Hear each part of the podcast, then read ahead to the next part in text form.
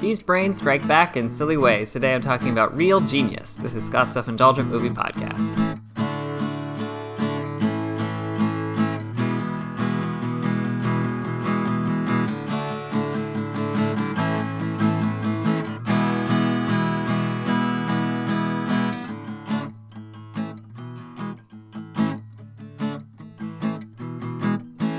Hello, movie friends. Welcome to Scott's Self Indulgent Movie Podcast. And today I am discussing the 1980s movie, which is Real Genius.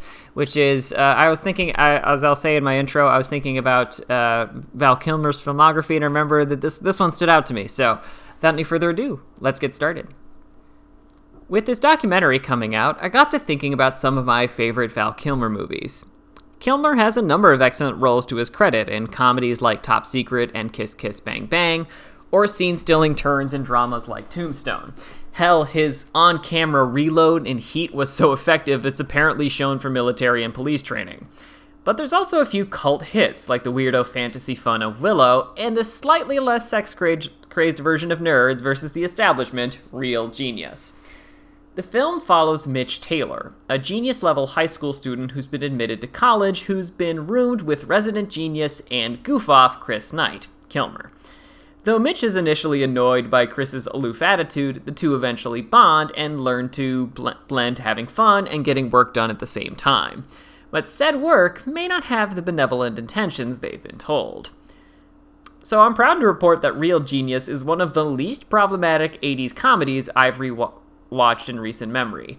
There's some iffy stuff regarding relationships and pressuring people to hook up, and a couple of language choices, but I think the PG 13 rating genuinely prevented it from getting into awful territory. This is mostly a movie about goofy antics and using your smarts to stick it to uptight people or people who want to misuse your gifts. Here's what stands out. First, we've got Val Kilmer, the live wire. I think people forget that when he was young, Val Kilmer had the energy and charisma to maintain an airplane esque comedy like Top Secret pretty much by himself, and Real Genius really lets that shine. A lot of characters like this fall into the trap of being aloof dickheads. Like, Ferris Bueller is cool, but he also seems to ignore that his best friend is going through a depressive or existential crisis in favor of having a good time.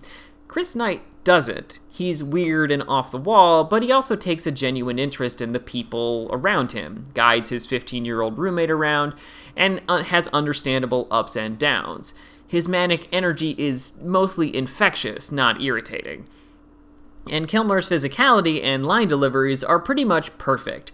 He bounces around every room and commands attention even when someone else is spouting off exposition. It's very funny, and especially when things get silly in the final act. There's shades of what Jim Carrey would be doing in the 90s here. We also capture the gifted kid experience. While the term isn't used as frequently nowadays, anyone who is ever labeled as gifted know there's a different kind of pressure that comes with academic achievement there's a persistent pressure to be at the top of your class, aka, any bad grade is a mental and social death sentence, and you have to achieve something no one else has achieved. So much so that you might forget to be a human being and have fun, because being gifted has defined you. Chris seems to realize this, hence his antics, and it's why he bonds with Mitch, who's constantly feeling the pressure. Another aspect of being a genius is that people will attempt to use your gifts for their own benefit. It's Will Hunting's monologue about working for a corporation in Good Will Hunting. Because he solved some equation, someone who he would like to be having a beer with could get fired or killed. In Real Genius, it's a professor that's leveraging his students' talents for money and fame, and the government who's using the professor to create a devastating weapon. And said professor is played by William Atherton, who is the king of 80s dickheads. Which isn't what anyone working on the project wanted, which brings up the very 80s but still awesome solutions to bullying and misuse. You fight back with absurdity. One of my favorite things about this movie is how our heroes get even or take revenge. In short, absurd pranks. In Revenge of the Nerds, they do some of this, but a lot of their revenge involves blatant sexual harassment or abuse of the jock's girlfriends. I find it much more fun or interesting for the group to use their gifts to create the dumbest clapbacks possible. For instance, taking a guy's car apart and putting it back together in a dorm hallway.